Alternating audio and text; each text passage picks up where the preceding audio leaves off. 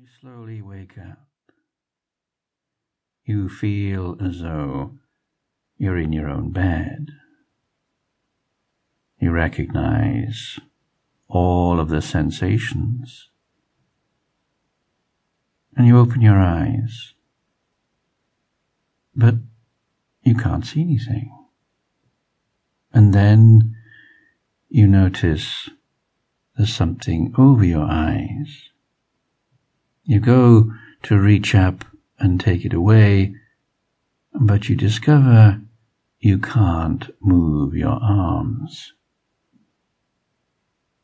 You react by kicking the bedclothes in case they're covering your face, and you discover that both of your ankles are bound. You breathe deeply for a few moments. This must be one of those dreams, you know, the sort where you feel you're falling, or you feel that you're floating, or something like that. One of those dreams when you're not actually awake, you're between sleeping and waking, and waking and sleeping. So you give it a moment to see if you wake up.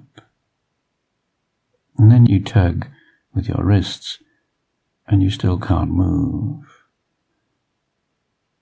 You lie there, bound, helpless, and blindfold, wondering what's going on.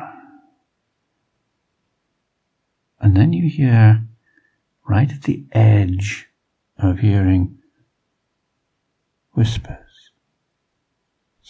Will like this one. Santa's going to be very pleased. Do you think Santa oh, will mind if we just touch him a little? Yes, let's touch. Yes, let's touch, touch, touch, touch, touch. Now you know it's a dream. Because this just can't be happening. You can't be blindfolded and bound to your bed and the room full of things. No, this is a dream. Definitely a dream.